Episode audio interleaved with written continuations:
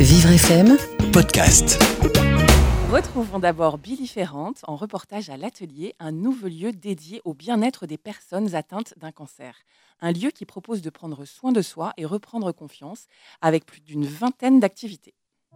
On vient là pour euh, compléter et pour apporter quelque chose de différent, de façon à, augmenter en fait la capacité des gens à lutter contre, contre la maladie. C'est une amélioration de la qualité de vie à tous les niveaux, mais euh, en aucun cas un remplacement des traitements proposés.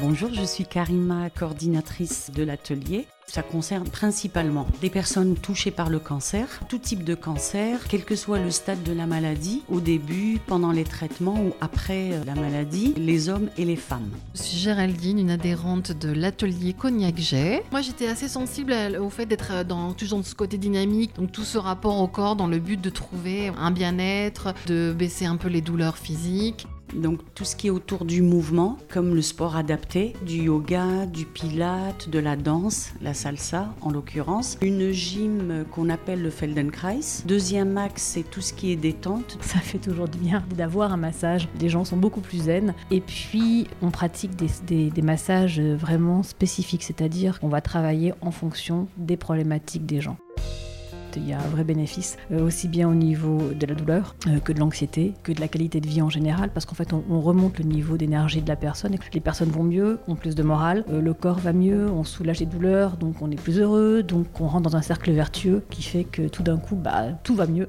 plusieurs types de réflexologie plantaire, de la sophrologie en collectif ou en individuel, de l'hypnose, de l'auto-hypnose. On peut apprendre l'auto-hypnose à la personne afin qu'elle trouve un moyen, euh, le jour de l'opération, de se tranquilliser.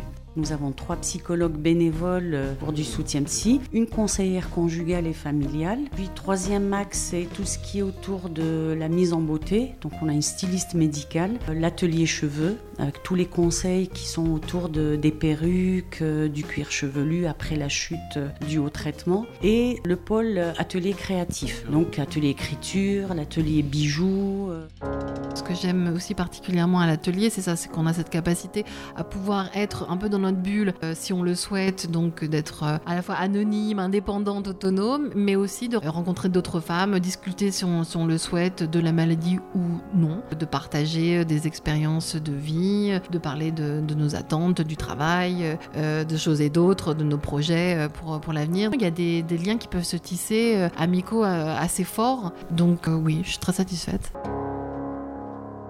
Un établissement convivial et apaisant créé par la Fondation Cognac-Jet dans le 6e arrondissement de Paris. Un reportage signé Billy Ferrante à réécouter en podcast sur vivrefm.com. Vivre FM, podcast.